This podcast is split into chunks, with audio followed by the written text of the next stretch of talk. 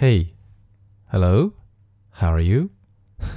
每次开头呢，都会要想一想怎么跟你打招呼，所以我刚才就很傻的说了这么句话。昨天的节目当中，我跟大家分享了一句句子，呃，Don't cry because it is over, smile because it happened。在昨天的节目尾声呢，我说今天要跟大家分享，呃，五个在口语当中经常用到的表达结束的词组或单词。OK，那我们就开始。第一个词组呢是最简单的。大凡玩游戏的同学啊，在游戏结束后都会有两个字出现，game over，是吧？那完整的说呢，就是 game is over。在这里，be over 表示什么什么结束了。以前读书的时候啊，每次上完英语课，老师都会来一句：“OK，class is over，class is over，课上完了，课结束了。”所以这是第一个表达，be over。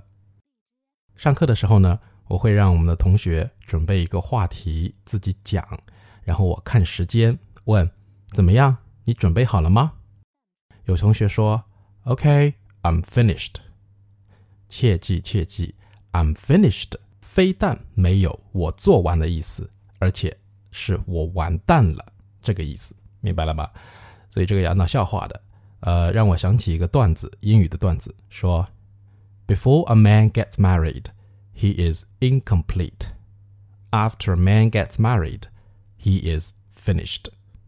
好，那既然不是 I'm finished，那是什么呢？I'm done. D O N E. I'm done. 很简单，是不是？I'm done 不仅可以表示说我做完了，而且还可以表示说我吃完了，我说完了等等的意思。第三个词组 something comes to an end，就是用了一个 e n d end。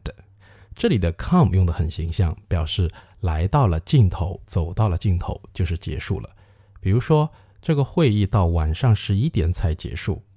The meeting came to an end at 11 p.m. 比如说，我们的关系结束了。Our relationship came to an end. Came to an end 就是表示过去，那我们要在表达的时候要注意一下时态。比这个 come to an end 简单的说法呢，就是一个字 e n d end 搞定。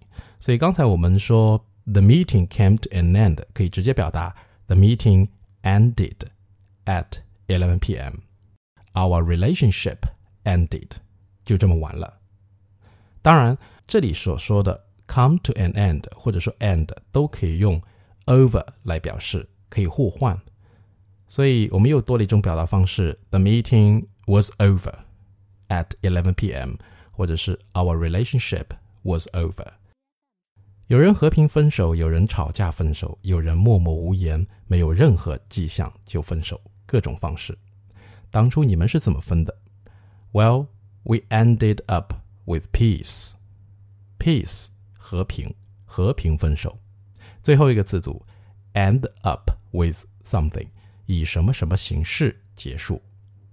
OK，以上呢就是口语中最常用的五个表示结束的词组。